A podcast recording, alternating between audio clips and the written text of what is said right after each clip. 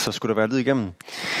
Mit navn er som sagt Rasmus Jonstrup. Jeg er ungdomspræst her i kirken, og øhm, som I kan se på min hårfarve, så er jeg en af dem, der ikke er blevet vaccineret. jeg er så glad for, at jeg får lov at være her, og en af de ting, jeg elsker ved vores kirke, det er, at vi har flere generationer i vores kirke.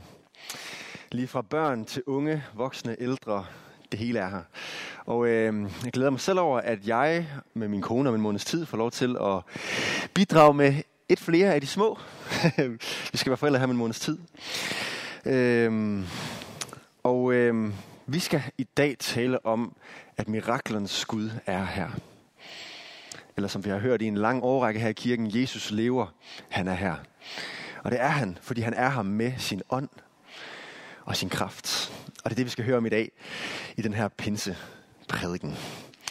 Det er jo sådan med pinse, at det er jo en af de tre store højtider fra kirken, som vi, som måske er den mest oversette. Jul, det ved alle danskere, hvad er. Påske ved de fleste også. Pinse, det er sådan lidt mere flyvsk. Hvad er det lige egentlig, pinse er? Og øhm, jeg ved ikke, hvad dit forhold er til pinsedag om du straks tænker noget med pinse og ånd og mirakler og lidt for vildt, øh, lidt for karismatisk, lidt for meget, eller om du tænker, yes, Gud kommer nær, om det er noget, du har et godt forhold til, eller et dårligt forhold til. Det er sådan, at pinsedag er en gammel, gammel fest, der er ældre end kirken selv. Det er en gammel jødisk fest pinse, det kommer af Pentekost, som betyder 50. Og det er fordi, det er 50 dage efter påske, at det bliver fejret. Det var sådan en hellig festforsamling for jøderne, hvor man øh, bragte noget af sin høst. Så det var sådan en høstfest, hvor man takkede Gud for, hvad han havde bragt til os mennesker, hvad han har givet os mennesker. Det er derfor, det også ligger på den her årstid, hvor solen skinner, og øhm, høsten begynder at være klar. Så man bragte sin høst og dyr som en gave til Gud for at udtrykke sin tak. Og så holdt man en stor fest, hvor man spiste, og man sang, og man dansede. Og det er den fest, som fandt sted, dengang Jesus havde øh, opstået fra de døde og forladt sine disciple 10 dage forinden. 40 dage efter sin opstandelse. Og det er altså den her fest, som disciplene finder sig selv i øh, på det her tidspunkt, fra den tekst, vi læser fra øh, pinseteksten her fra Apostlenes Gerninger, som Trine allerede har læst lidt fra. Og det, der sker til den her fest, det er jo, at folk kom fra hele Romeriet, hele den daværende verden, for at komme til den jødiske hovedstad og fejre den her store fest, den her taknemmelighedsfest. Så folk kom fra det, der i dag hedder Iran, Grækenland, Ægypten, Italien osv. Tusindvis af mennesker var der i hovedstaden her, Jerusalem, som var jødernes hovedstad. Og øh, nu hopper vi ned i historien, og jeg ved, at nogle af jer, I må have hørt den her historie rigtig mange gange. Nogle af jer, der kender teksten rigtig godt. Men jeg tænker, at det her det kunne være en rigtig god måde alligevel at give teksten plads på og stille spørgsmålet, er der noget Gud han vil sige til os i dag igennem den her klassiske tekst? Det tror jeg på, det er. Jeg tror på, at øh, Gud han vil tale til os her. Så lad os læse sammen om, at miraklernes Gud han er her. Vi læser om pinsedag her fra vers 1. Da pinsedagen kom, var de alle forsamlet. Og med et kom der fra himlen en lyd, som er et kraftigt vindstød, og den fyldte hele huset, hvor de sad. Og vi stopper lige op her, og vi tager det sådan lige lidt stykvis her, og prøver at overveje, hvad det er, det betyder for os, og hvad Gud han vil sige til os. Jesus han har sagt, at Helligånden han er som vind. Det er det, vi øh, havde her før i vores tidebøn. At han kommer, og han går, hvor han vil, har Jesus sagt. Fordi helgen er Gud, og Gud han bestemmer helt selv, hvad han gør. Hvor han kommer og hvor han går. Han blæser, hvorhen han vil. Og nu vil han altså blæse ind i rummet på første sal. Det er her, hvor de øh, sidder forsamlet. Øh, de her disciple. Og så sker det her i vers 3. Og tunger, som er ild, viste sig for dem, fordelte sig og satte sig på hver enkelt af dem. Her der kommer helligånden. Der er en susen, der, der er en vinter, og helligånden kommer som sådan en, en flamme, en ild, der sætter sig over hver enkelt af dem, og de blev alle fyldt af helligånden, står der. Jeg ved ikke, om I nogensinde har undret over det her. Det har jeg i hvert fald. Hvad i alverden? Hvad er det for en ild, der kommer over dem? Tunger af ild. Jeg tror, at det her det er et billede fra det gamle testamente, hvor Gud han var sammen med israelitterne i en ild om natten. Og hvor han ligesom på den måde viste sit nærvær over for israelitterne. Han var der i flammen, og han viste dem rundt. Han fulgte med dem rundt over det hele. Han var nær israelitterne i ørken. Nu kommer ilden og sætter sig over hver enkelt kristen. For at sige, at nu flytter Gud ind hos hver enkelt af jer. Gud han kommer, og han bor hos os. Han flytter ind. Helligånden bor i os. Og den Gud, der flytter ind hos os, er miraklernes Gud. Jeg kan tydeligt huske en gang på gymnasiet, hvor øhm, jeg oplevede en rimelig voldsom øhm, oplevelse, hvor en, en pige fra min klasse i en idrætstime pludselig faldt død om. Og hun lå på gulvet, og øhm, hendes hjerte bankede ikke mere. Hun har simpelthen fået hjertestop ud af ingenting. Og min øh, idrætslærer løber hen til hende og begynder at give hende mund til mund og hjertemassage og prøver at få livet i gang hos hende igen. Og der sker ikke noget. Hun fortsætter og prøver at få livet i gang i hende. Og der sker stadig ikke noget. Men så sker der det, at der er en, der får hentet en hjertestarter, som er blevet sat op på øh, gymnasiet for ikke så øh, lang tid siden. Faktisk den samme morgen var den blevet sat op. Og det, der var sket, var, at sekretæren fra gymnasiet, øh, Jytte, som var en kristen sekretær, hun havde haft en drøm i løbet af natten, om at hun skulle tage den her hjertestarter, som hun godt vidste var blevet tilsendt skolen. Den lå nede i kælderen og var ikke blevet pakket op og sat klar endnu. Men hun havde en drøm om, at den skulle hun tage og gøre klar den dag, fordi det var vigtigt. Så den morgen, der er hun gået ned i kælderen og taget den hjertestarter og sat den op og sat den klar. Og få timer senere, der bliver den hentet. Og den bliver bragt til hende, min klassekammerat.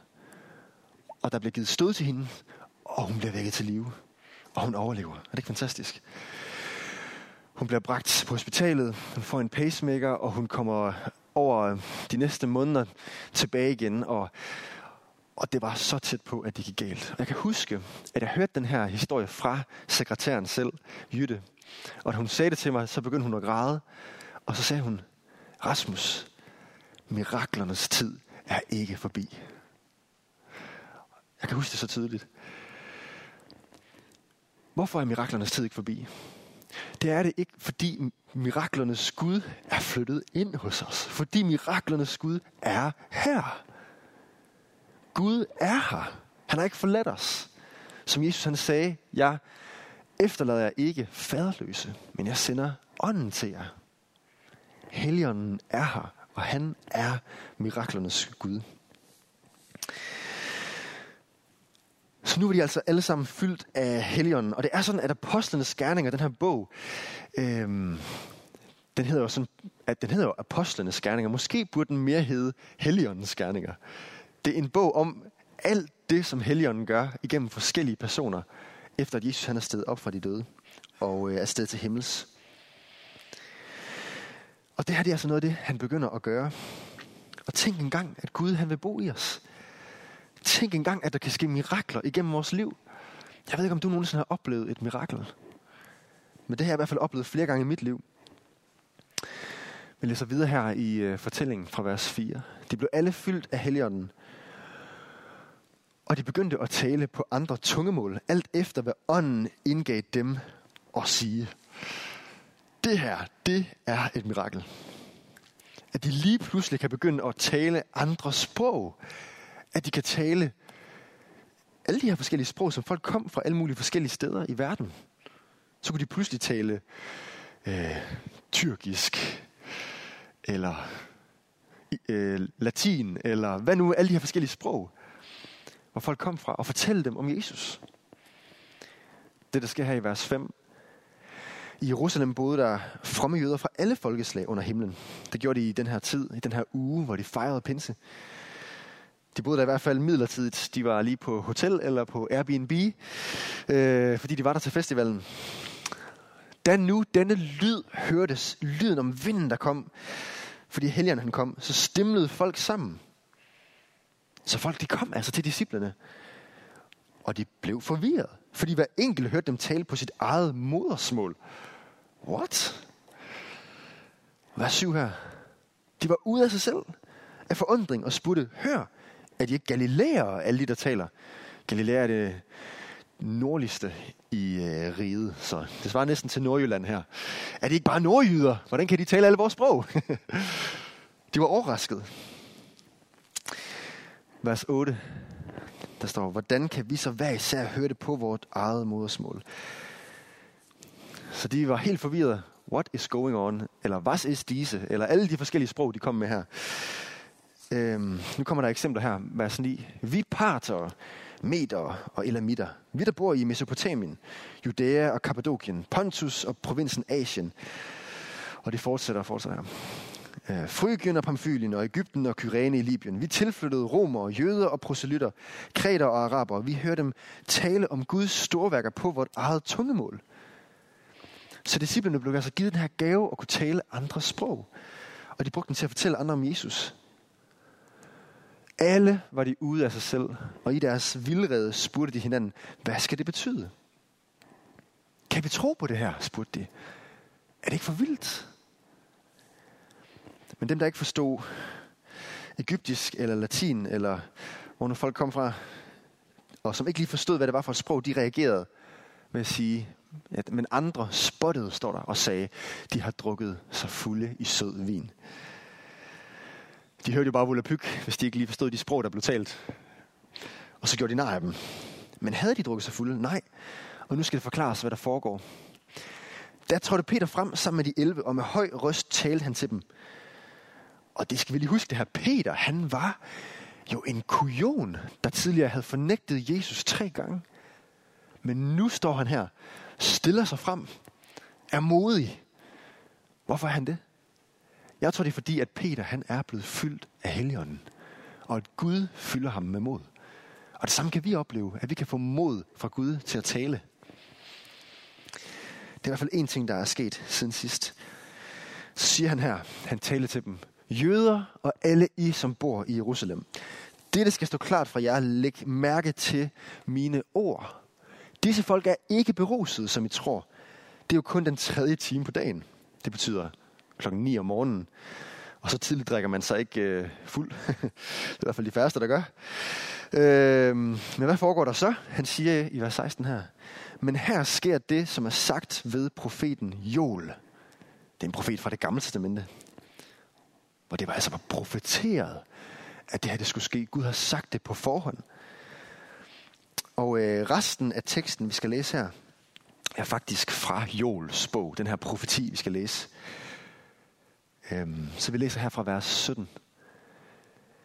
Der skal ske i de sidste dage. Det skal ske i de sidste dage, siger Gud.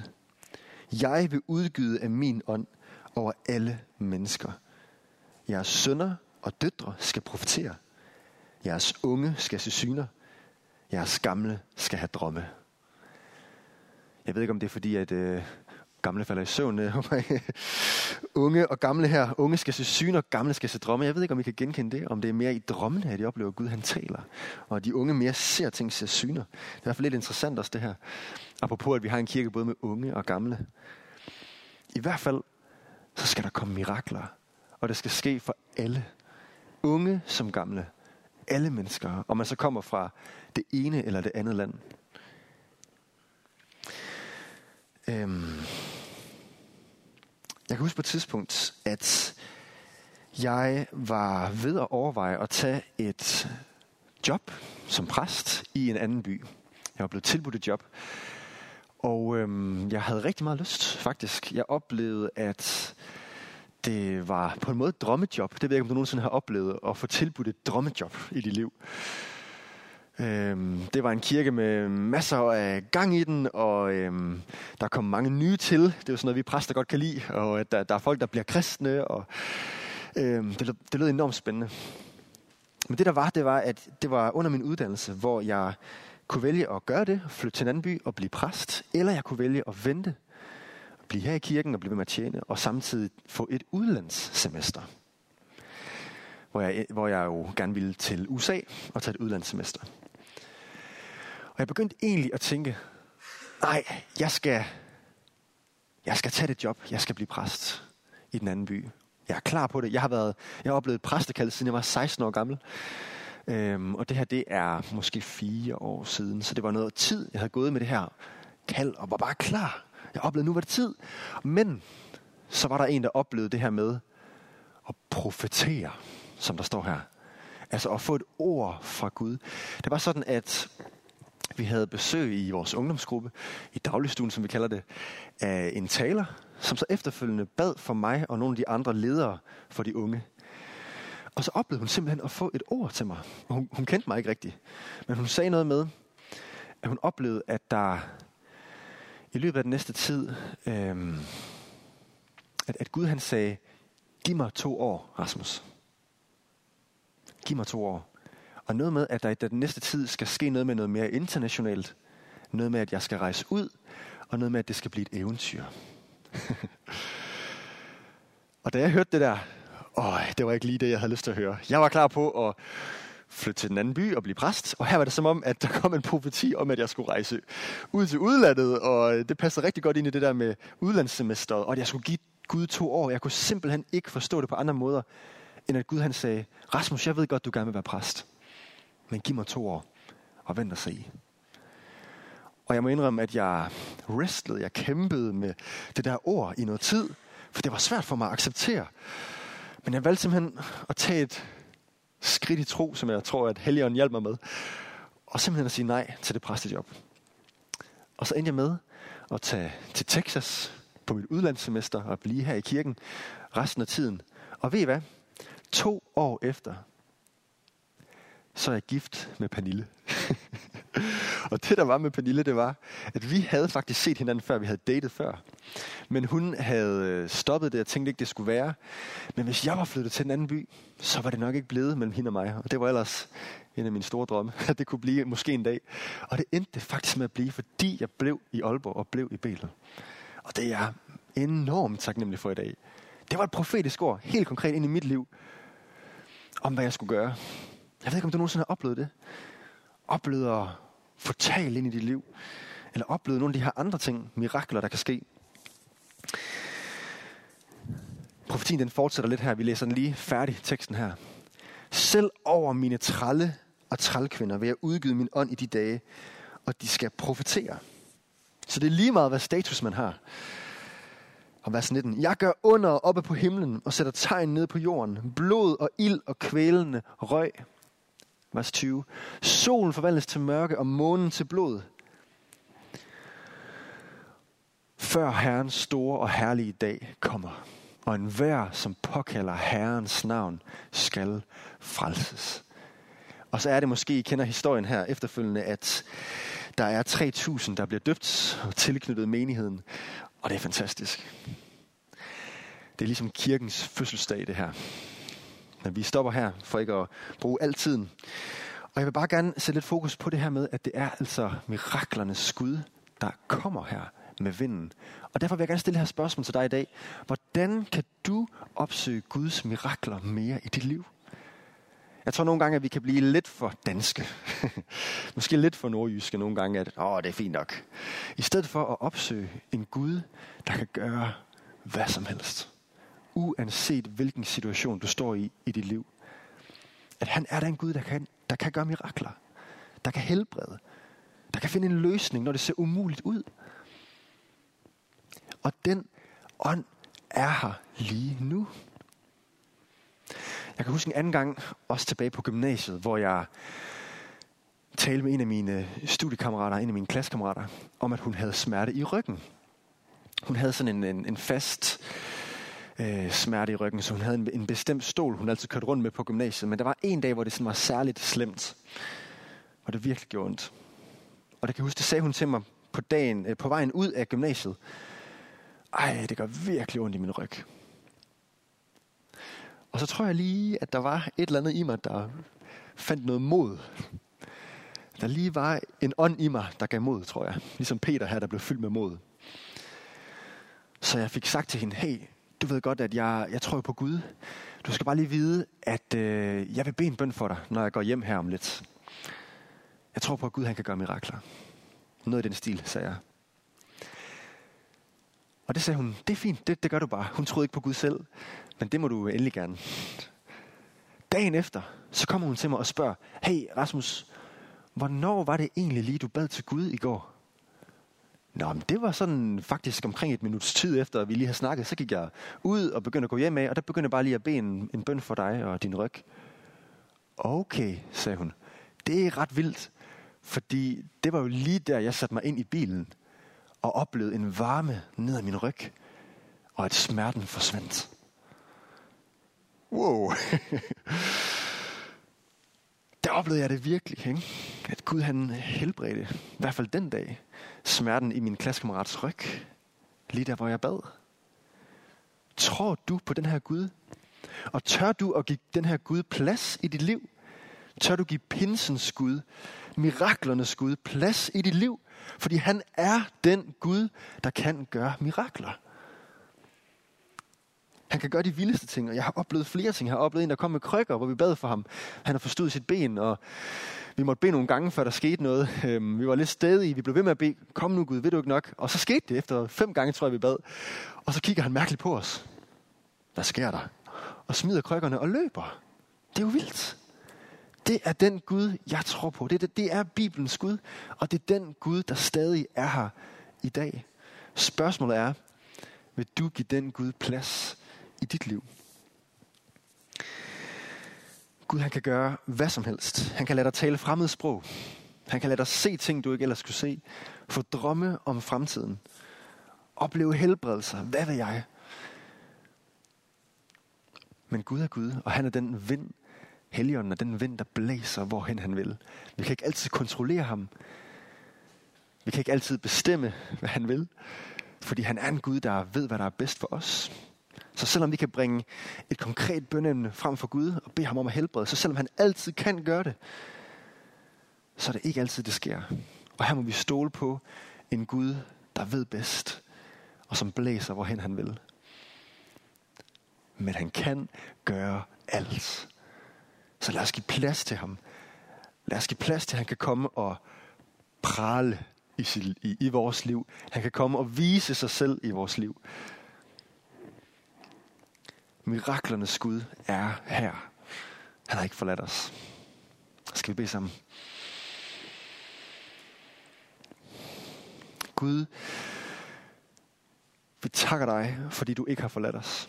Men tak, at du er nær, at du, Jesus, er opstået. Du er her, og det er du med din ånd og med din kraft. Tak, Gud, at du ser hver enkelt af os i dag og ved lige præcis, hvad vi har brug for. Tak, at du kan gøre langt ud over alt, hvad vi beder om eller forstår. Gud, vi vil give dig plads i vores liv. Hjælp os med at ture og bede til dig. Måske endda at tale om dig og fortælle andre, at vi beder til dig. Hjælp os give dig plads. Træd ud af vores komfortzone. Hjælp os stole på dig. At du er Gud, og vi er mennesker. Kom med din pinseånd, din hellige ånd, og fyld os med fred, med glæde og med mod, ligesom Peter oplevede her. Vi tager imod din gave, Jesus. Vi tager imod din ånd. Vi priser dig, og vi beder i dit hellige navn. Amen.